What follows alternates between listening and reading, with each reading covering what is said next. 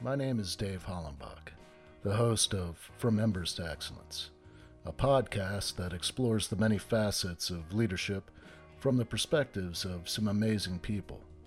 We discuss the triumphs and failures that have shaped our lives and our leadership philosophies. I've found that it isn't whether we fail that defines us, but when we do fail, how we respond. Leaders dust off the ashes and use their failures as fuel to work harder and as lessons to come back wiser and stronger, more resilient, more determined, and more committed to excellence. Today, I'm talking with Stephen Anthony Michelle. His friends uh, and you know followers on social media know him as Stevo. He is an alumni of Colorado State University, where he earned his bachelor's in social work. Um, he he went to school there for five years, playing uh, football, outside linebacker. He uh, he was recruited out of Jones High School in Central Florida, where he grew up. Uh, got a full ride scholarship out to Colorado, and from there, made the decision to become a firefighter. And for the last four and a half years, he's been with uh, the fourth largest fire department in the state of Florida. Um, it just so happens that he grew up in Central Florida in, in kind of a, a pretty rough neighborhood. Um, it's it's known as Tymber Skan. You could Google it. Uh, it's it's a little bit of a notorious neighborhood in, in Central Florida. Um, Stevo has seven siblings. He is the third oldest. Uh, he has two older sisters, and the and the rest are younger. Now, his parents originally are from Haiti, uh, unfortunately, after his parents immigrated from Haiti to, to Florida, um, Stevo's father uh, passed away when he was four years old, when Stevo was four years old. And um, yeah, his, his mother did an amazing job raising him. And we're going to hear a little bit about his life growing up and, and really what has shaped him. I, I've known him for a few years now and uh, you know I follow him on social media. He has a beautiful family, and um, just what an incredible person, which is why I invited him to be on the show. And uh, let's welcome Stevo. Thanks, man. Thanks for for coming on the show. No problem, man. Thank you. I appreciate you having me, David. I really do. I appreciate so, it. So, tell me a, a little bit uh, about your life growing up. Um, did did your mom move to Tymber Skan after your father passed, or was that where uh, you guys lived your your entire life? So originally, I was born in Fort Lauderdale. When I was roughly like four or five, my mom and my grandma moved to the Central Florida area. Um, we didn't necessarily move to Tymber Skan initially, but was in that Texas Ave Rio Grande area, which is the area where Tymber Skan is. We stayed in several different apartments, and eventually, we ended up in Tymber Skan when I was in second grade, and I didn't leave Tymber Skan until ooh, maybe I graduated college slightly before I was about to get into the fire department. When I went to college and came back home to visit and actually came back home forever, I actually went back to Tymber Skan because that was my primary address. That's where my mom lived, my seven siblings, my nieces and nephews. So I've been in Tymber Skan for a while. Um, it's not the first place we moved in, but a place that we call we would call home eventually because I was there from grade all the way until after college, essentially. So I was there for a while, man, long time the the bulk of your your young life you lived in Tymber Skan and it wasn't always as rough as it got um, but can can you share with the listeners your experience living there and growing up there so my experience living there growing up, it was now now actually looking bad on it, man. Honestly, I don't even know how I made it out. You know, because that was my norm. Stuff that was going on there, the way it was ran down, the way the what we would call the dope boys hang outside and the kids run around and you know all the drama and chaos that always went down police running in and out of the neighborhoods taking people to jail um, jumping out on people the drug dealers on the block and stuff. That was normal for me. That that felt like home. That felt like my norm. That felt like that's the way life was supposed to be lived because we stayed in that area i never been two miles outside of where I was from due to until I went to Colorado State. I never been outside the state. I never been outside anything like that. So that was normal for me until I went to Colorado State and I look back at those times. I'm like, man, how did I make it? How did I make it out? I was a young kid walking from at least four or five miles from practice to Tymber Skan because my mom either didn't have a car or she was working and it just was a lot going on. And um, walking into my neighborhood, you see all the you see all the dope boys on the block, the drug dealers, police running in and out. The neighborhood just ran down. It's like a like a slumlord area. You you can't contact the lord uh, the uh, the rent or the mortgage guy because the person that owned the home due to if they go in there he's to get robbed you know, back then we didn't have Cash App, we didn't have Zelle, we didn't have none of those resources to where you can give. You don't have to do face to face. Back then, they had to show up to the front of your house and collect the check, collect the rent, collect the mortgage, whatever the case was, and those guys get robbed. Like that, that was the lifestyle. The ice cream truck didn't come to a certain time. They came only when there's daytime. The pizza man used to get robbed. Like it didn't matter who it was. And it was so bad that my friends would stay outside the neighborhood and be like, look, my mom told me not to go and I gotta wait for you outside over here. I'm like, what? But to me, I'm like, this is normal to me. Everybody know me. Everybody knows Steve O. I'm one of the, the good guys on the block. I played sports, so I was well respected. So walking in and out of the neighborhood wasn't an issue. But when my friends started not to come in or they just wouldn't show up to my house or anything. I'm like, man, what's going on? But that was that was my norm, you know. And um, most of the time, people lived there for free. It was so ran down. Like I remember I posted a one day, man. I came out of college and I just recorded, just recorded Tymber Skan, just walked around and just recorded because everybody in college is like, man, I wonder if where you from is is that bad. I'm, I'm telling you, man, just because I walk around with smiles and giggles, I got here on a full scholarship and I'm kind of good and um, I got good grades or whatever the case may be. Life, it wasn't never this easy. When I go back home, it's a totally 360. It's totally different. I'm looking over my shoulder. I'm making sure that I'm on my P's and Q's. I'm making sure I'm not, I'm not in the area where I get jumped out and just go to jail just because I'm hanging around the wrong people and those are my boys. So when I come home, it's like, nah, leave the football player alone, man. We we can't have him around. And although it was that bad with a lot going on, those guys protected me because I was doing things that they never done. I was doing things when when when I played football, when I made it out, I was doing it for the people that that couldn't do it. And not couldn't do it because they just wasn't capable. It's just mentally. Um, being trapped in your environment, that's a real thing.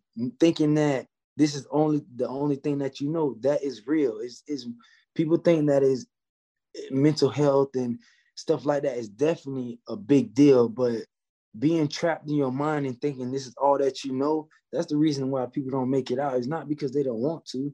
I guarantee they don't want to live that way, but that's the only way that they know. And they just get it that way. And I'm not saying that selling drugs and trying to provide. I'm not saying selling drugs and doing bad things are wrong. Uh, uh, it's good. It's not good at all. But those guys is doing it just to support their family. That's the only thing that they knew how to do. And um, little kids, on, like where I'm from, little kids on the block learn how to shoot a gun before they even knew how to read. You want to know why? Because I was one of those guys. The big homie on the block was like, "Hey, shoot this!" I shot it. And I tell you what, my grades was not good in school. I couldn't get in front of my class and read a sentence. you know, and I knew how to hustle before I even go to before I even go to a library, before I even go to school. That's the way I was taught. And I didn't have my father around. So my mom essentially raised me hundred percent, but she wasn't around. She had to go to work. I had to go to school. I ran around on the block. The streets raised me in a sense. A lot of the things that I learned from that I do now, because every negative situation, you can take something positive away from it. Like outside of selling drugs, I took out that hustle mentality. Instead of hustling to sell drugs, I hustle to make it make it out. You know, and that's the way I live my life now. It's just like when when th- things go sideways, I think about that hustle mentality. And also, although the drug dealers on the block wasn't doing the right things, we look up to those guys. Those are our big brothers. Those are our dads, and they took care of us. So when I made it out, I was like, you know what? I'm gonna come back to my neighborhood and help those. If, if it's not my neighborhood, that surrounding area, that two that that two mile radius right then and there where I know everybody. When I jump off the truck, man, they're like, Steve, oh man, what's up, man? I remember when he used to be on the block, he used to smoke with us, he used to do this and do that, but that's what I knew, you know, and that that it's like a third world country and there's potholes everywhere. Um, the water, the lake in the back, it's so bad that the lake in the back run into the neighborhood. When it rains, you know you've been there. When it rains, it's a yeah. flood. You're looking at like you think Hurricane Katrina came through there, man. And um, in all actuality, man, we was I, I hate to say it, 33rd was the only view that we had, the Orange County Jail. So if I'm looking at that, to be cool, it's like, man, I want to go over there. I want to be in the county jail that to earn my stripes or to be the big badass on the block. You know, I want to go to the Orange County jail. How can you fault me for thinking that? When I wake up, the first thing I see outside of the sunset is the Orange County jail. You know, I'm not seeing a stadium. I'm not seeing uh, anything that has some significance of importance that I'm like, you know, I want to do that is either I seen police running in and out of the neighborhood chasing the guy in Orange County jail. Then the guys come back from jail like, man, I was in the county, man. Yeah, I held my own. Like the boys can't hold me in the county, blah, blah, blah, blah, blah. And you like, man, I to know what that's like going to the county jail. And it's, it's a real thing. And like I said, it's like a third world country. And I mean, everybody's just fighting for survival, just just trying to make it out in their own way. And majority of the time, making it out there was trying to make fast money. You know, and I can't sit here and tell you, I'll lie to you and tell you that I wasn't involved in those things. I dibbled and dabbled and did the wrong thing, but I didn't have a man to come home and be like, look, man, get your behind inside. You need to get on your schoolwork. My mom barely knew how to speak English. She barely knew how to read and write. So that trickled down to my learning habits, my learning lifestyle that I didn't know, didn't fully understand the language or reading writing until I was in like maybe ninth, 10th grade. I struggled in school when it came to education, but you look at it, my mom never helped me on my homework. She didn't even know what to do on my homework. Once you get to go to school, you come back home, that's it. You know, and we, we just didn't have the lack of resources in that place was terrible, man. No, the lawn wasn't getting done. Man, stuff get broken in that neighborhood, that's it. You just done. And then eventually it just get ran down to where you just like hmm, this third world country. You step outside of that, you go two miles down the block to the Millennium Mall. It looked totally different in that area. Yeah. You go even even towards the Citrus Bowl area, you go towards Pine Hills, Claricona, Ocoee, or whatever. It's totally different. So it's just the best way I can describe to you. Just think about it, ran down third world country. That's pretty much a Tymber Skan.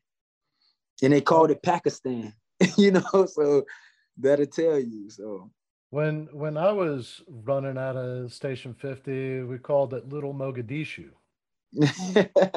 what that mean?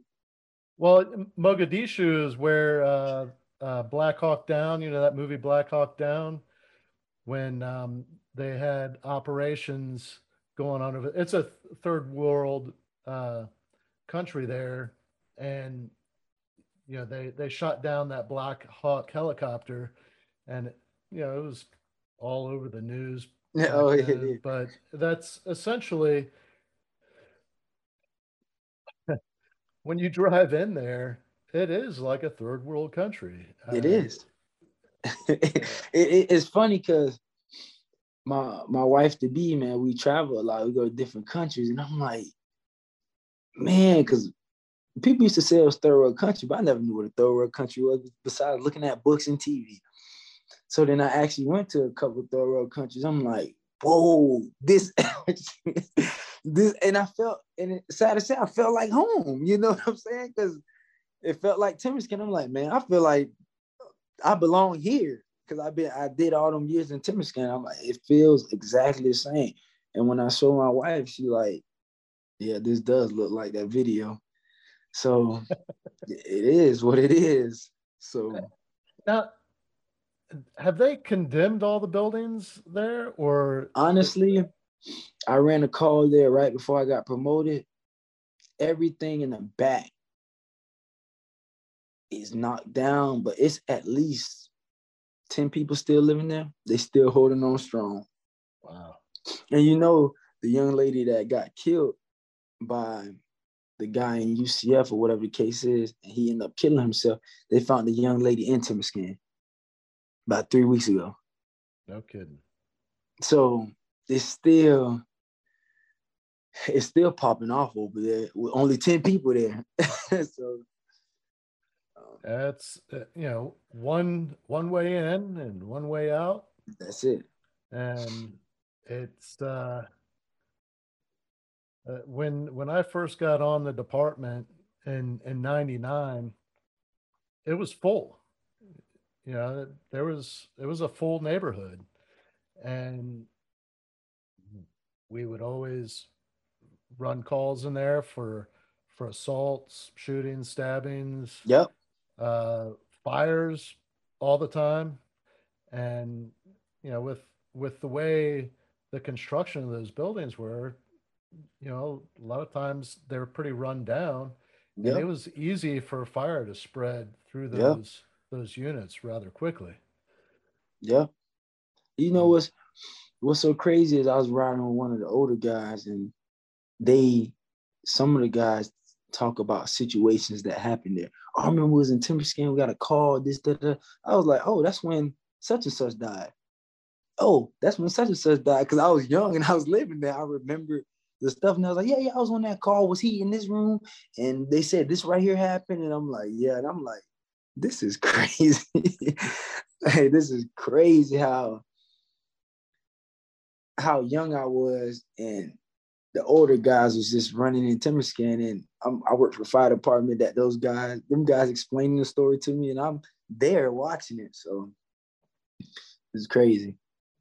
You must have had some some role models or some mentors once you got older and you know got into college and maybe some people that encouraged you to to go into the fire department.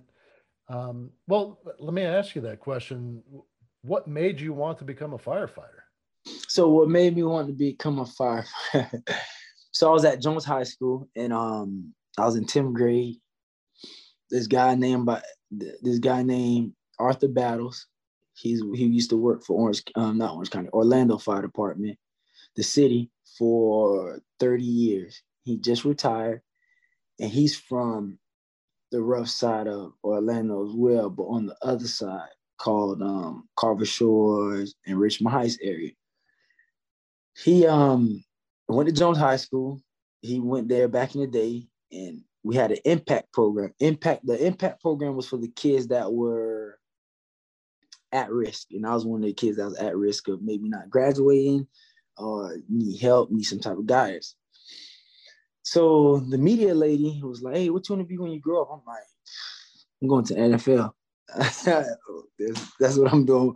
I'm going to NFL." She was like, "No, no, no. I'm talking about a real profession." I'm like, "I really don't know. I don't know." She's like, "Okay." So she paired me with um, Mr. Battles, Arthur Battles. Arthur Battles, like, hey, what you think about the fire department? I'm like, what?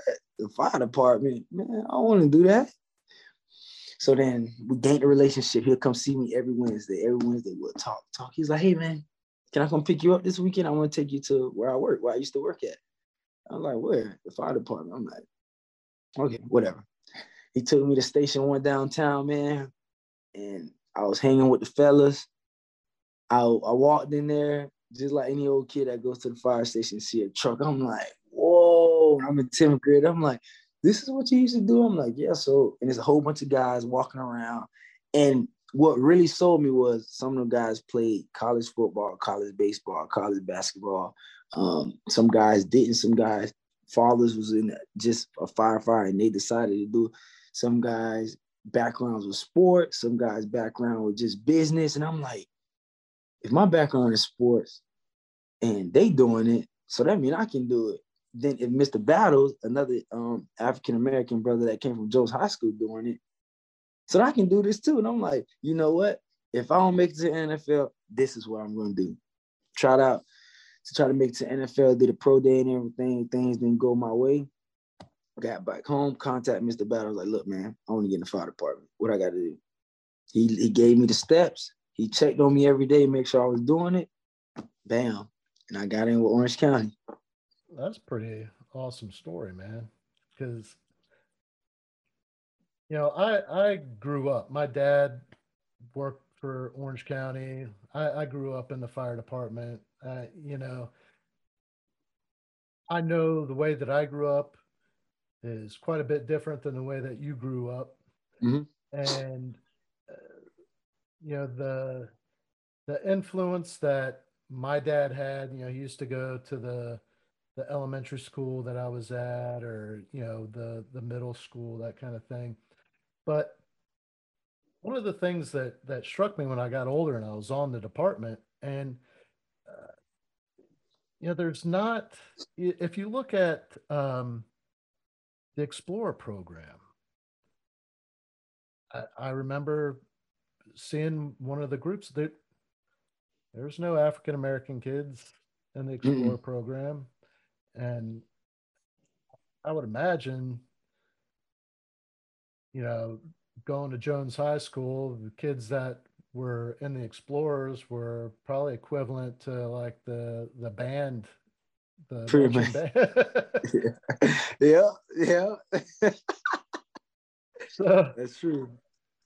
So not a lot of I would imagine not a lot of encouragement to to go into the fire department. Mm-mm. You know, and and like not really meeting anybody that worked in the fire department until you were in high school that really took an interest in you and like I mean I I'm I'm like that's so freaking cool and I, I I would love to do something like that, but I know just you know, if I were to show up at Jones High School and tell a group of African American kids, it wouldn't mean should, nothing. No, it wouldn't mean anything.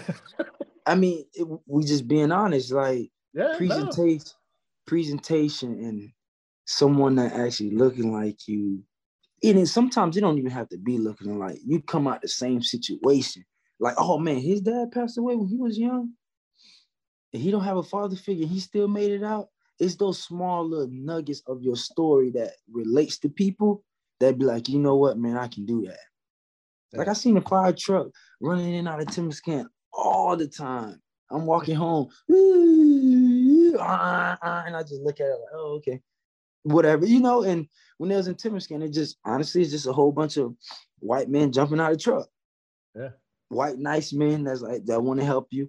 And i'm like okay I mean, whatever. It, it, it, wasn't a big deal but as i told you presentation an example somebody that not he didn't even have to look like me. He came from jones high school. He's from the inner city. Everything about him was was an older me. And i'm like man you know what man? I can do that and if you look at sports you look at the guys that come from the inner city the stories that they tell are the guys that look like me come from the inner city. And guess what? I'm like, well, if he can go to school to play football, why can't I? It's just it's what's being presented on TV or just in front of your face that make you be like, you know what? I can do that. Why not? So we have more presentation 100%. Like right now, honestly, Dave, I got so much of my homies in the fire department. I can't even count. they didn't know anything about it. They're like, hey man, you in the fire department? Like, what is that about? I'm like, yeah, it's this. You know, you work 24, 48. Most of the guys are athletes, of course. So I'm like, you hang around a group of guys, the camaraderie, the, the family, you work 24 hours, you run calls, the fire is like your game day, education is like your game day, do your job, go back to the station. The gathering around, how we climb around the locker room, we do that at the dinner table. Man, it's a good time, bro. It's like hanging around with your friends, pretty much in the essence. But you have rank structure and stuff like that. They like sign me up. I never, I never knew that. That not in there is like, bro, I love this job, man where, where has this job been? I said, it's been around for a long time. It's just that it just it just wasn't pushed heavily, honestly. Yeah. So now I'm one of the guys. I work for the wellness program with Orange County. I'm one of the guys that go out and help recruit and um, talk to young guys. You see, I push it a lot on my social media. If I show you my DMs, they countless of people. My wife like, man, you are really an influencer, man. People look up to you, man. I walk around on the streets, they just come up and start talking to me. Oh, you Steve, all right? You know, blah, blah, blah, blah, blah, blah. I'm like, yeah, man, what's up? And I thought I'd never see you in person, man. It's cool. I'm like, look, man, you know, most people heroes are people that never see. I'm like, man, I'm a real life hero. And that's how I carry myself. You know, I'm never too good to talk to anybody. I'm never too good to go back where I'm from. I'm never too good to just take that moment to explain to a kid, like, what the fire service is like, what it is, what it, how, how did I make it out? How did I, how was I able to stay so poised in a situation that was so terrible? How did I learn from my mistakes and stuff like that? I get questions asked all the time, and I and I'm always there to talk about. It. I love it. I love it because I'm a real life hero. Everybody look up to LeBron, but you're not gonna see LeBron probably, you know. Yeah. You know, you're not gonna see the Cam Newtons, you're not gonna see, you know, the Beyonces and stuff like that. Jay Z, you, you just not. You're not gonna really see. You're just not. It's one in a lifetime. But I walk these streets all the time, and I'm able to connect with the people that's where I'm from, that I see regularly.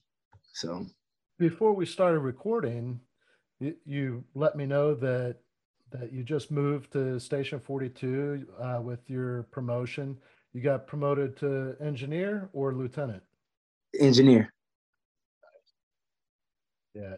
So early on in my career, I was always told that, you know, engineer is the best job in the fire department. And I tell you what, I, I went from engineer to lieutenant, and being a lieutenant was the best freaking job in the fire department. And then I made battalion chief, and that was the best job in the fire department. Like I got to hang with instead of just one station full of people, you know, it was six stations I got to hang out with. Yeah. you know, and and it just I, am not going to take anything away from from engineer because man, that was a great job. Driving the fire truck is freaking awesome, is it not? Yeah, it is, man. The kids, the kids love you more than the lieutenants and everybody else because he's driving. so, one thing that I, I want to touch on is so, as a firefighter, you worked at Station 50, which is right down the street from Tymber Skan. Yeah. That's yeah. Tymber Skan is in Station 50's first due. Um, you know, 33rd Street is same thing. 50's first due. Same thing, yeah. Uh, you know, 33rd Street is the county jail, and uh, that that houses both men and women. Um, and it's not, you know, it's I, I would imagine it's not like the the easiest county jail to get along in, you know, it's mm kind of mm rough. yeah. Oh yeah. But from there, you get promoted and you go to Station 42, which is uh, uh, constantly neck and neck with 50 for call volume. Mm-hmm. And and where Station 42 is is Pine Hills, which has a couple of nicknames: uh, Crime Hills, Choppa City. Mm-hmm. Uh, what? Well, you go from from one uh, pretty rough area to another rough area. Do you feel like when you jump off the truck there that uh, you've got kids looking at you and like going, "What the what the heck's going on here?" Yeah, hundred percent. Because it's honestly, Pine Hills is um another inner city. It's just more of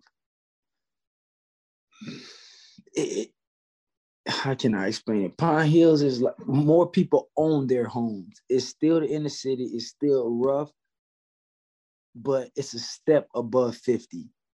More people own their homes and they try to do well with it for the most part, but it's still in that rough area. Um, it's still predominantly Haitians and African American in that area.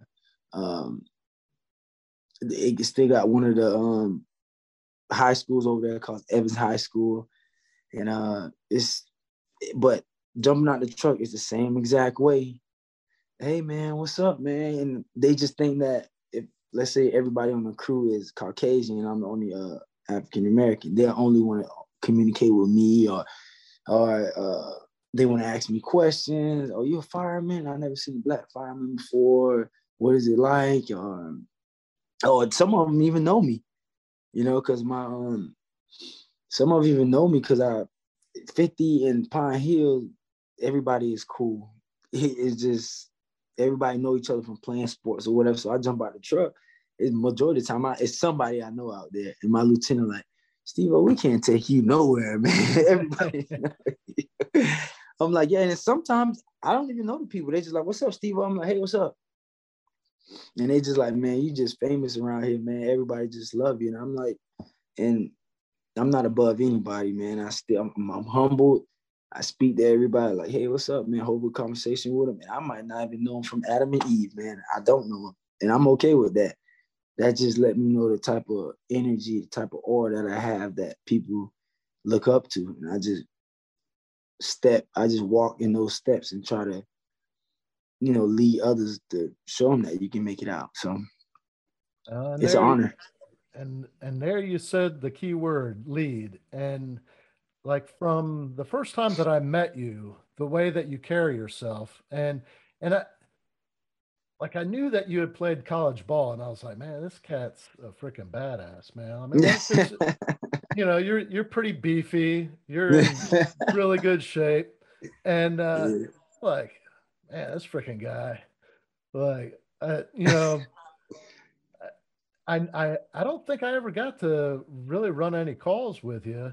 No. But, but man, like you know, I used to see you at the Fit Pit a lot, and um, just you know, you have you have a stellar reputation. You know, people would always welcome you at, at the station. Yeah. You know? Yeah. So I mean, I I try to.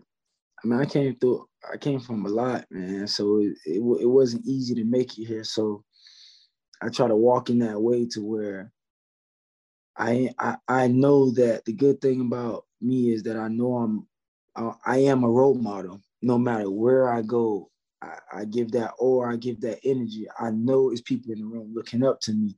So I humbly accept that challenge. You know, I accept that role. And even though my lieutenant is my lieutenant or any other lieutenant, when I walk in the station, it's like, man, we got Steve over here today, man. It's just being respected. And I and I make sure I, you know, I don't want to do anything to sabotage that because my my uh my colleagues look up to me as well, just as as much as my neighborhood do, just as as much as when I went to Colorado they did. When you realize you have a platform, you can use it for good or bad. I want to use it for good, you know. Mr. Battle was was one of your mentors. Are there any other mentors that really kind of shaped your your work ethic and Yeah, so Mr. Battle is like it's two guys that 50, 50% with Mr. Battles and 50% was this guy named Boris Jackson. They call him Bojack. Um, he was raised in the city of, I don't know if you know where station where station seven is in Lake Mann Estates. Is another rough area. He came from out there. He went to Jones High School. He took me in as like his son, uh, big brother. I was at Jones High School. He was my head football coach, and I didn't have the grades. I got kicked off the football team because I had a 1.9 GPA. And he was like, look, man, I want to help you out. I will let you come to my speech, my speed camp for free, as long as you get your grades up. And since then, me and him been rocking and rolling to this day, man. I get advice from him with women, life, credit, finances, just the next big step I'm taking in life. I don't have a father. So I have to look at, I gotta look at my team to help me out. And my team is the people that that surround me, the people that keep me grounded. I look at so Mr. Battle and Bojack shaped the person that I am today. I give them all the credit. You know, obviously my mom and my family, when I step outside of that, as males, those two guys, they get it hands down. And I still look at look up to them today to this day. If I have a problem and if I need a male advice, I contact those guys and I get that advice. And he was my speed training coach, a speed training coach that turned up into a father figure pretty much, you know, and that's that's just what it is. I had to use mine now that I didn't have a father, I had to use my outside resources, role models. I think mentors, mentors mean everything in this world, man. I think we undermine, we don't give mentors slash teachers enough credit. You know, those are the real heroes. Those are the ones that change kids' lives when the parents can't, or you know, they going through rough situations to where the parents just not meet, making ends meet. They're not, whether it's the environment, whether it's the parent is out on drugs, or whatever the case may be. The next best thing is a mentor or a teacher because you spend half of the year in school, and the next half you spend at home, in a sense. So, so what what year was that? Was that your your sophomore your sophomore? That's my year? um. That was my. That was my freshman year going into my sophomore year. So you were ineligible to play, and and yep. I guess he took you to the side and said, "All right, mm-hmm. you got to get your your shit on together." The, yeah, on the father athletic side, he took me in. On the mother academic side, a young lady named Catherine Kewen, one of the only Caucasian teachers that was at Jones High School, was roughly maybe I can count on my hand how many Caucasian teachers was at Jones High School. That was a predominantly black school, and most of those teachers that was at Jones High School, they chose to go there. So they were genuine, they was loving. Most people like, nah, they get done, get their teacher certificate. All right, you want to go to Jones? Uh-uh, I'm not going to Jones. So those teachers appreciated if you look at Jones High School, it's around the whole inner city, the ran down area. So the teachers knew what you was getting. You might get a kid that didn't eat that day, that come from a rough neighborhood, come from a uh, don't have any manners because they're they're mimicking their parents or whatever the case may be. And Captain Kewen took me in. I, I remember she wrote me up on a referral. Quick story, she wrote me up on a referral. I, I came from a rough night at home. I didn't sleep. I didn't eat that night and I'm just in Timothy just running around. And I just went to school and I wasn't listening. She's like, Steve, you need to do your work. I'm like, man, I'm not doing no work today, man. That it's just like that. I'm not doing work. I don't feel like it. And she was like, when she said one thing, I can't remember what I said, and she kicked me out.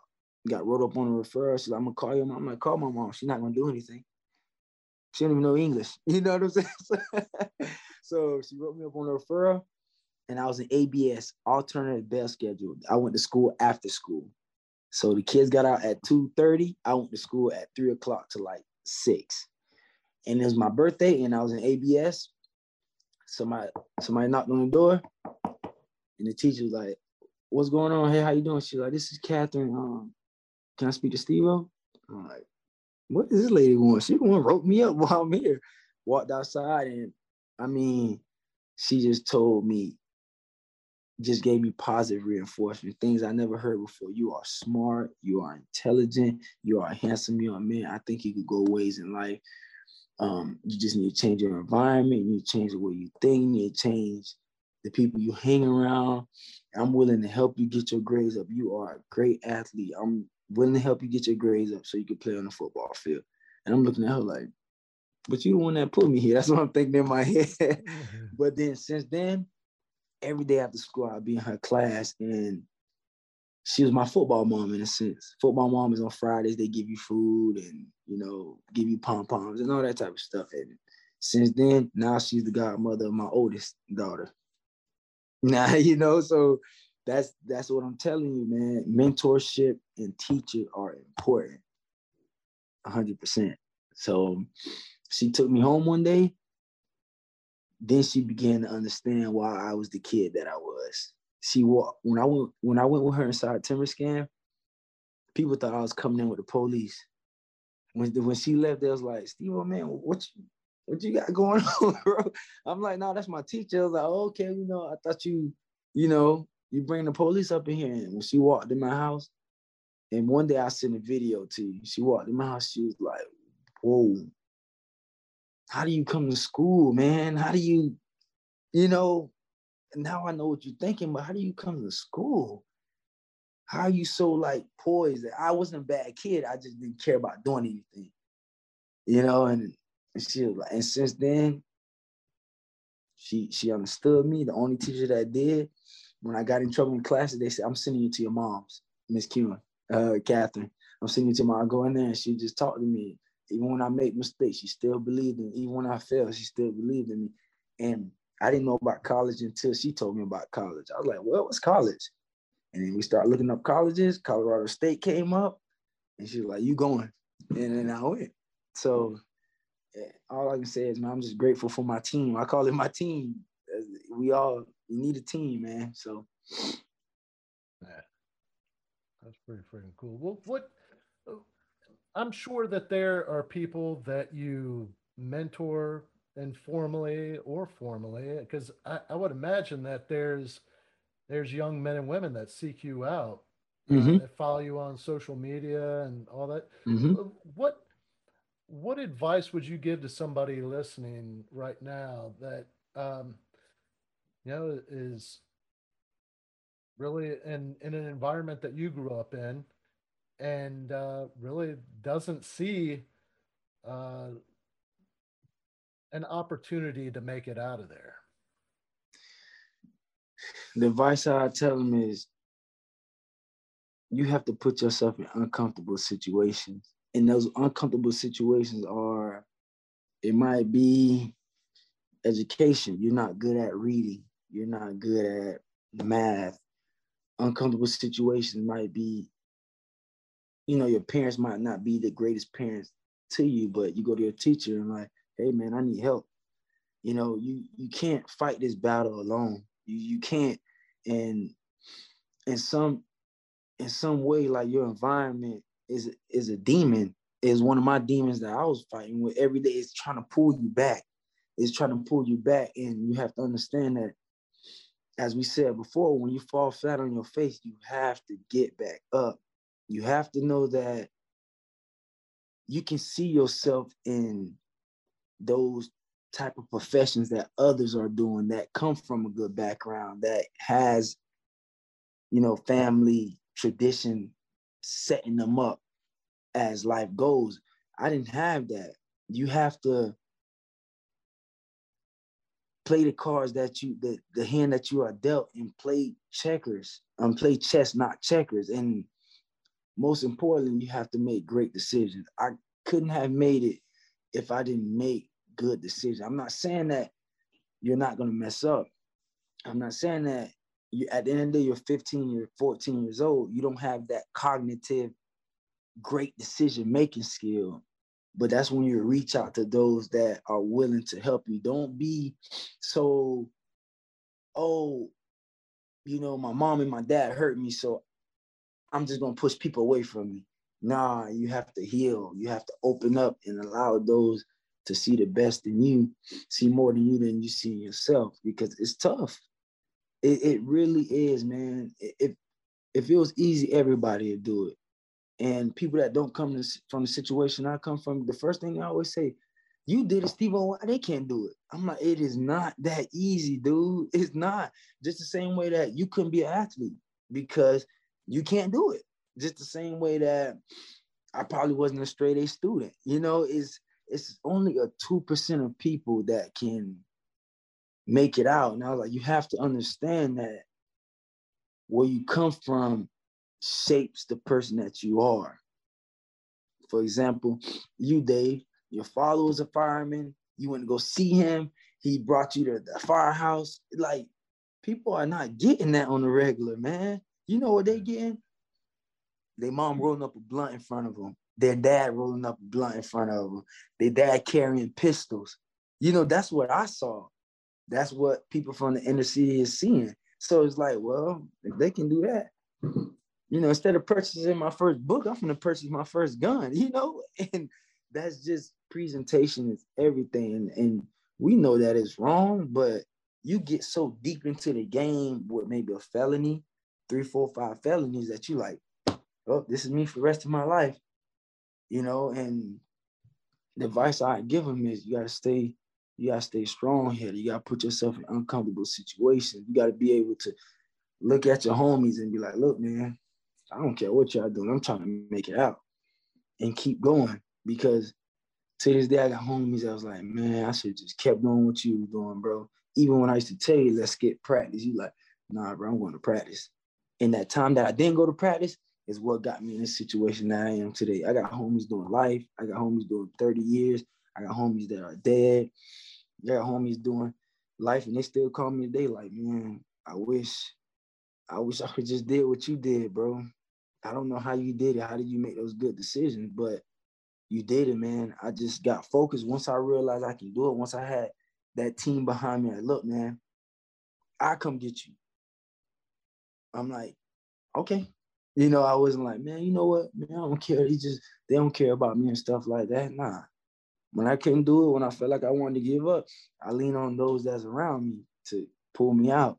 But it's just it's just a decision making skill, and that's the hard, that's a hard skill. Even adults don't even have that skill to make good decisions. That is a hard skill to have, making great decisions and making great decisions. Put myself in uncomfortable situations is what got me in today, and knowing that I am not that person that I, I was yesterday. You know, I'm not that person that I made that mistake, but it is what it is. I am not that person, and that's okay. You know, you, you look at stories of other people that's that's higher up in life, that's doing very well, that hold some type of value that people respect. They'll tell you, man, you're gonna fat, you're gonna fall flat on your face, but how are you gonna respond? Yep. Is your your situation can either want you to do more or hinder you as a person. Like not having my dad around. You talked about my family, not having my uh, a family around. That's why I'm a family man. I love my girls. You know, I'm like, I always got to be there. Not having my mom at my games and stuff because due to certain circumstances, I show up to all my kids' stuff. You know, so either what you've been through is to help you, or you just to use that as an excuse. I didn't have my dad around, so how I supposed to love my kids? That's just an excuse, you know. I didn't have this around, so that's why I didn't make it out. You have to make a way out of no way, and the cards that you are dealt, those jokers, you gotta turn them to aces. It is turn them all to aces. So those are the advice that I give them. I'm like, I didn't do nothing. I don't have any. I'm the same person, just like you. I put my pants on like you. I put my shirt on like you. I have to go into these professions just like you. I have to work out just like you. If I'm trying to be an athlete, whatever. The only distinguished factor that I have is that I just didn't quit. I just kept pushing. I kept pressing. Fell on my face, wipe the dirt off. It's all good. And I know it's gonna happen. And I carry that same model now to this day. It works. You keep banging at the door, it's gonna it's, it's gonna go down. I promise you. And that's what I tell them. You have to keep knocking at the door, knocking at the door, knocking at the door. And I always tell people, I always leave people with this when I go out and speak. Whoever you look up to, no matter who it is, Google them and look at their life story and see what they've been through to make it out. Everybody has some type of trial and tribulations that got them to where they're at today. Is nobody in there that made it out? That's the 2% of the world that's gonna be like, yeah, I just woke up and it just fell in my lap. nobody gonna say it. They're gonna you they lost sleep, they lost family members, they had rough backgrounds. Maybe their mom was on drugs, their dad was on drug. Um, maybe their parents wasn't there at all. They was foster kids. You're gonna see something that's like, you know what? I'm not the only one that's fighting this battle. So if they can do it, I can do it. So one one thing that I would say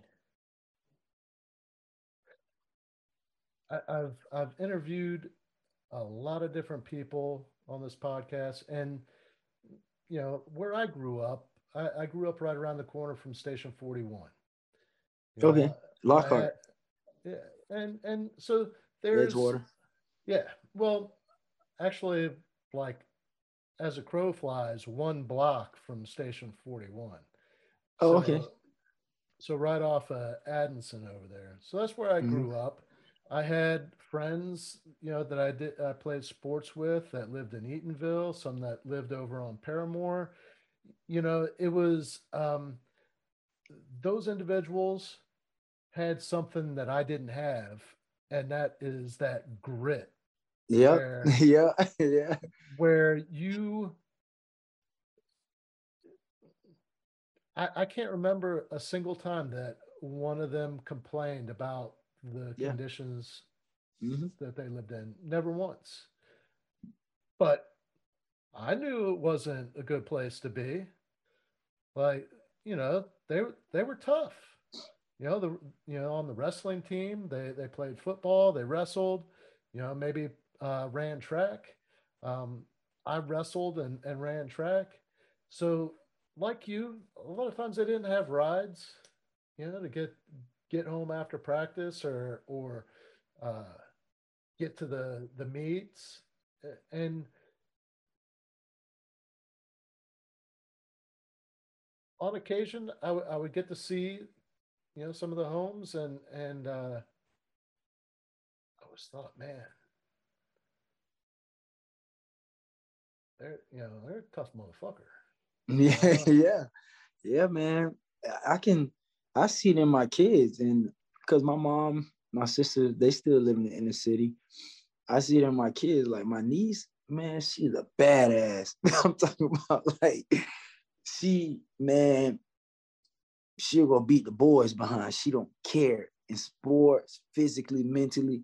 And my girls are like gushy, like, oh no, um, I don't want to. I'm tired. It, it just, it, it, she got that grit you know. Mm-hmm.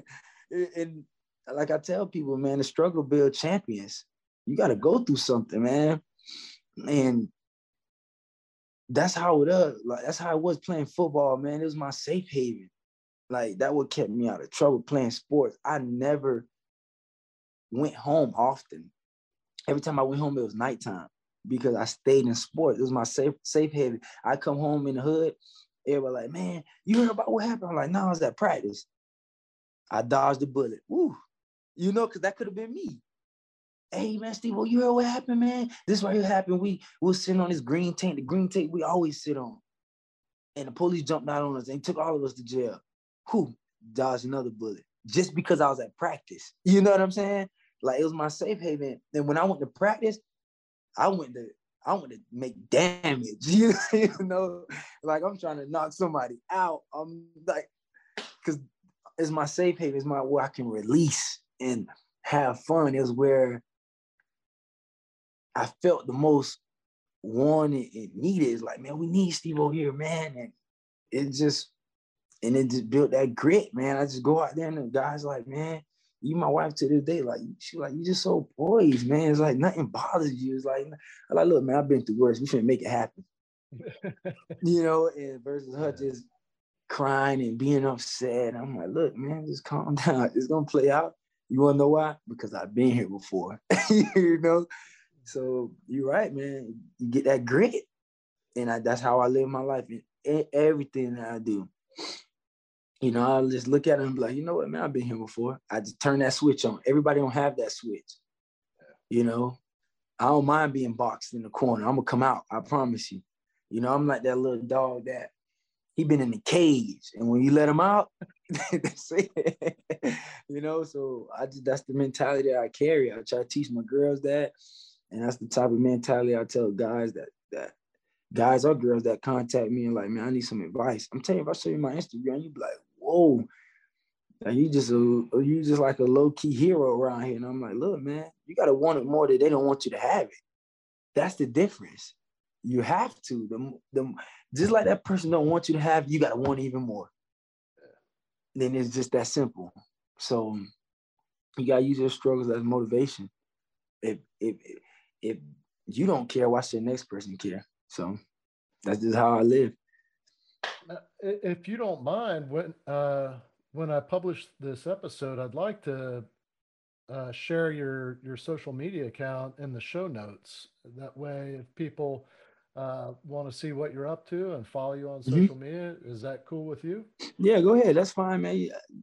I love when you share my social media. You know how I like I like to spread positivity, love, energy, and some people see all laugh and giggles until you know I post like this is where I'm from, this is where I made it out, and they can just see step by step. I have people to this day like, man, I've been watching you since Captain Q and my mom, my um, second mom. I've been watching you since Catherine posted you on her social media when you was in ninth grade. They write me. And I'm like, wow, I remember when you signed your scholarship to go to Colorado State. I remember when Jones had you speak on the news about what it's like passing the FCAT for the first time and all this type of stuff. I'm like, what? And I'm like, man, I've been watching you for a long time, dude. And I'm like, man, that's nice. So yeah, absolutely, man. I would love it. Go ahead. I have no problem with that. Cool. And just for those listening, would you mind uh, giving giving your Instagram handle? So so my Instagram is Steveo S T E V E O tatted up T A T T E D and the number four. My Facebook is Steveo Michelle. You can find me there. I'm always posting positivity, spreading good energy, um, showing where I'm at now and where I came from, and um, just having fun with my girls and my family, and just showing those man that's better out there traveling to places I've never been before, places I've never even thought about going.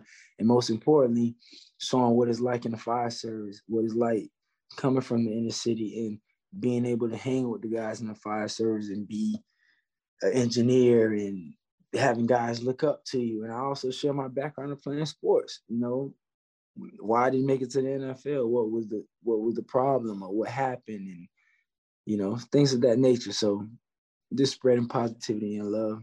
Yeah, real quick, why don't you share that story? How how come you didn't get get so I went to Colorado State, man, and first and foremost, I just want to thank Colorado State just for giving me a scholarship because I wouldn't be where I'm at today. I wouldn't have a degree. I damn sure wouldn't be able to have paid for school. So, you know, I'm always grateful and thankful for what they have done for me. Coach Fairchild, which is my first coach, give me a scholarship. I just want to thank you. But a, part of me believed that they had enough Steveos in the NFL. We need to have you go impact somewhere else. Ultimately, I went to, through three or four head coaches, um, a lot of position change, defensive scheme change, and on my team we had great athletes. We all shared time and stuff of that nature. But I played out of position my last year. They had me rushing off the edge as a uh, most most of the time somebody that's coming off the edge is your bigger six five fast linebacker. I, that was me. I was fast. I was good, but I was 6'1", 230 going against 6'6", 330. And I did fairly well. I didn't do bad at all. And most of the scouts was telling my um was telling my agent like I was on the sides and they wanted to see me as a on my true position outside linebacker how about we send him to the CFL? And I'm like, look, man, I already spent time away from my daughter in the CFL. I'm like, mm, I didn't want to go to the CFL and be right back in the same situation I was before trying to figure it out. So I was like, you know what? And it, it bothered me a lot, man. I didn't play foot watch football for a while. You know, it, it it hurted me when I went home. Like I was embarrassed, you know, and my family was banking on me to go to the NFL. Like, I mean, I knew I was gonna buy my mom a house. I knew my siblings was gonna be out of the city. I was gonna move them out, everything, man. When I went home, they like, when you know, when you gonna get a call when you go to NFL? And I'm like, I don't I didn't even know what to tell them. You know, the homies on the block, like, yeah, yeah, you're gonna get that call soon. You know, we're gonna see you. And in my head, I'm like, nah, it's over. But they don't know. I'm like, they they didn't know. And I'm like, nah, it's over, man. But I end up getting into the fire department, realizing that I can show people where I'm from is not you only it, there's multiple ways of making it out. It's not only just football. You can be a doctor, you can be a fireman, you can be a nurse, you can be a business per, uh, person, an entrepreneur. Like, it's multiple ways to make it out, and now people are starting to realize that.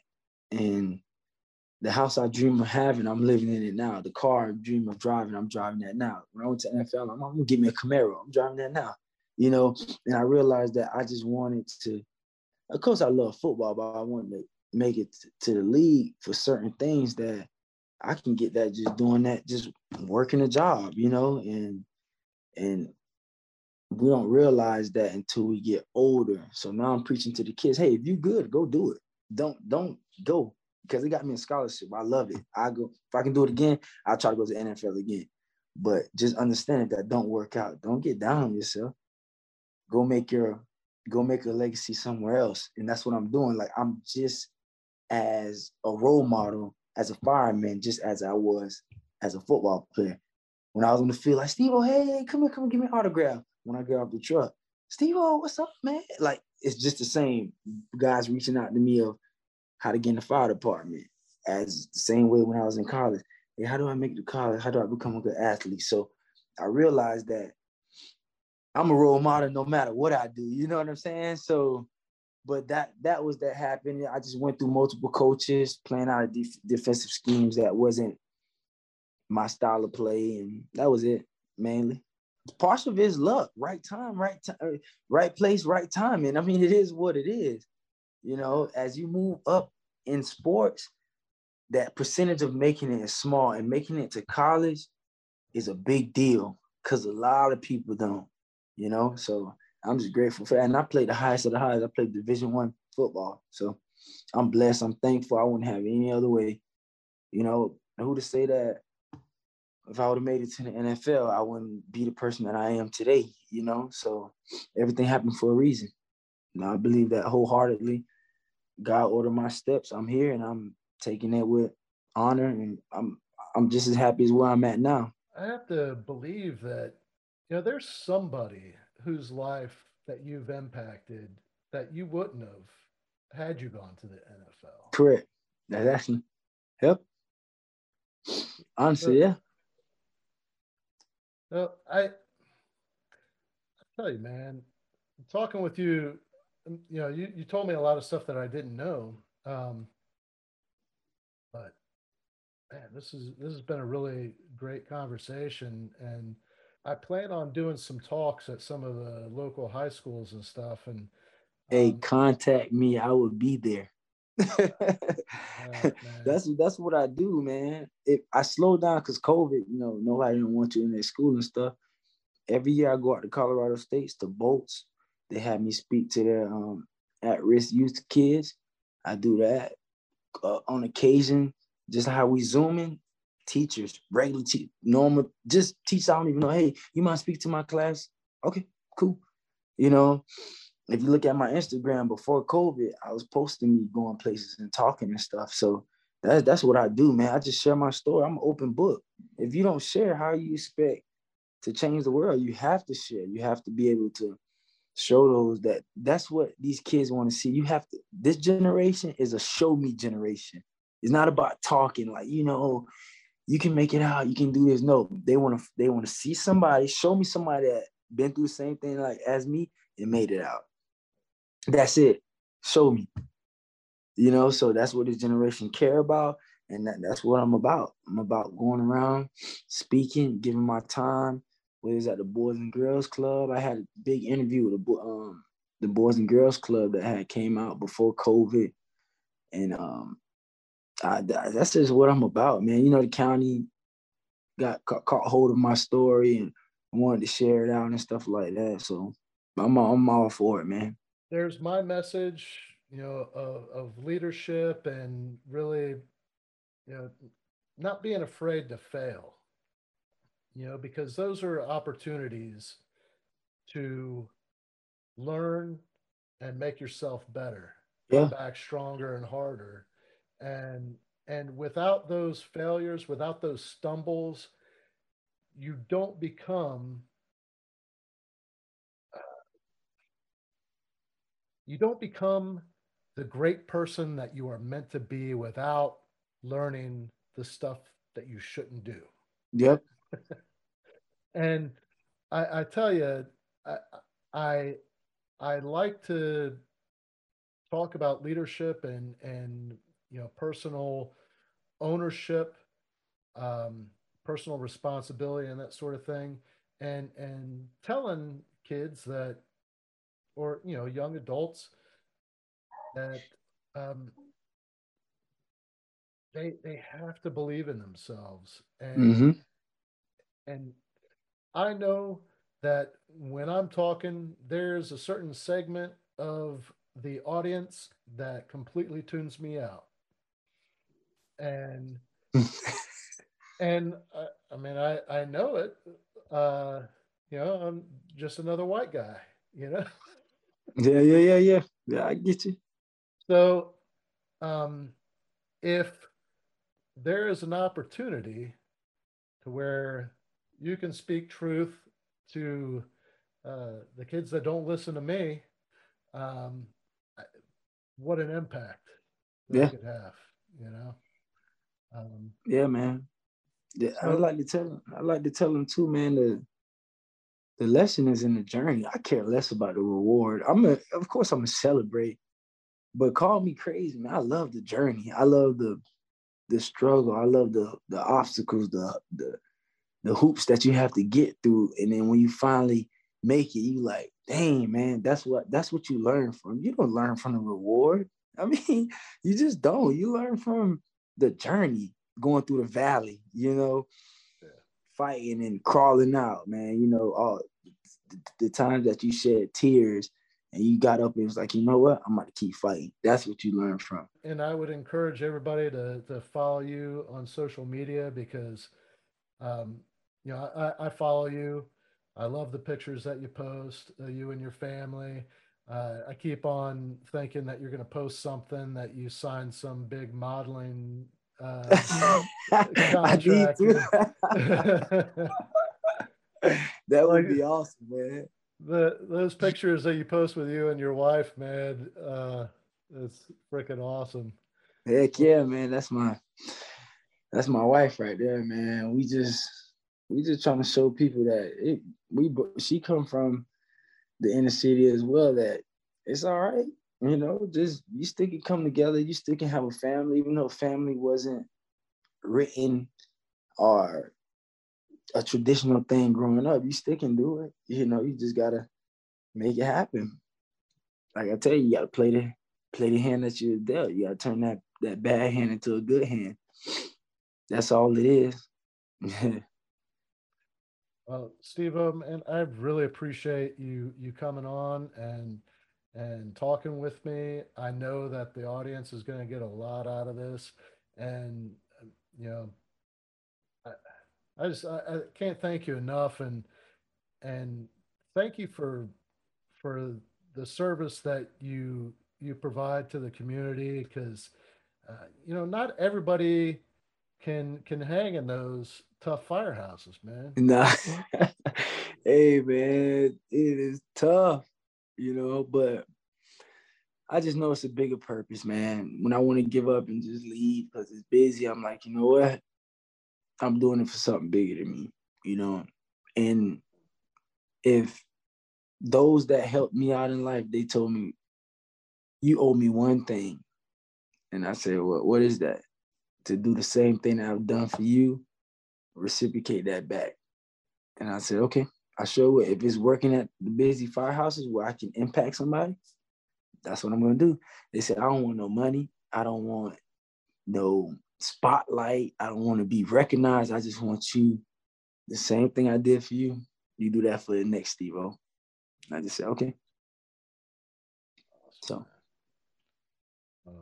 man, thank you so much. And uh, stay in touch. yes, sir. Man, thank you for having me. And it was awesome, man. Let's just let's do more projects together. All right, man. Sounds good. Yeah. Yes, sir. Thank you for listening to this episode of From Embers to Excellence. Please like and subscribe to my YouTube channel. Follow me on your favorite podcast platform and visit hollenbachleadership.com for additional content. My goal is and always will be to add value to as many people as possible. So if I can be of any assistance to you or someone you know, please connect with me via email or on one of my social media accounts, linked on the homepage of my website. Remember, our failures don't define us unless we let them, and the only true measure of a leader is the success of their team.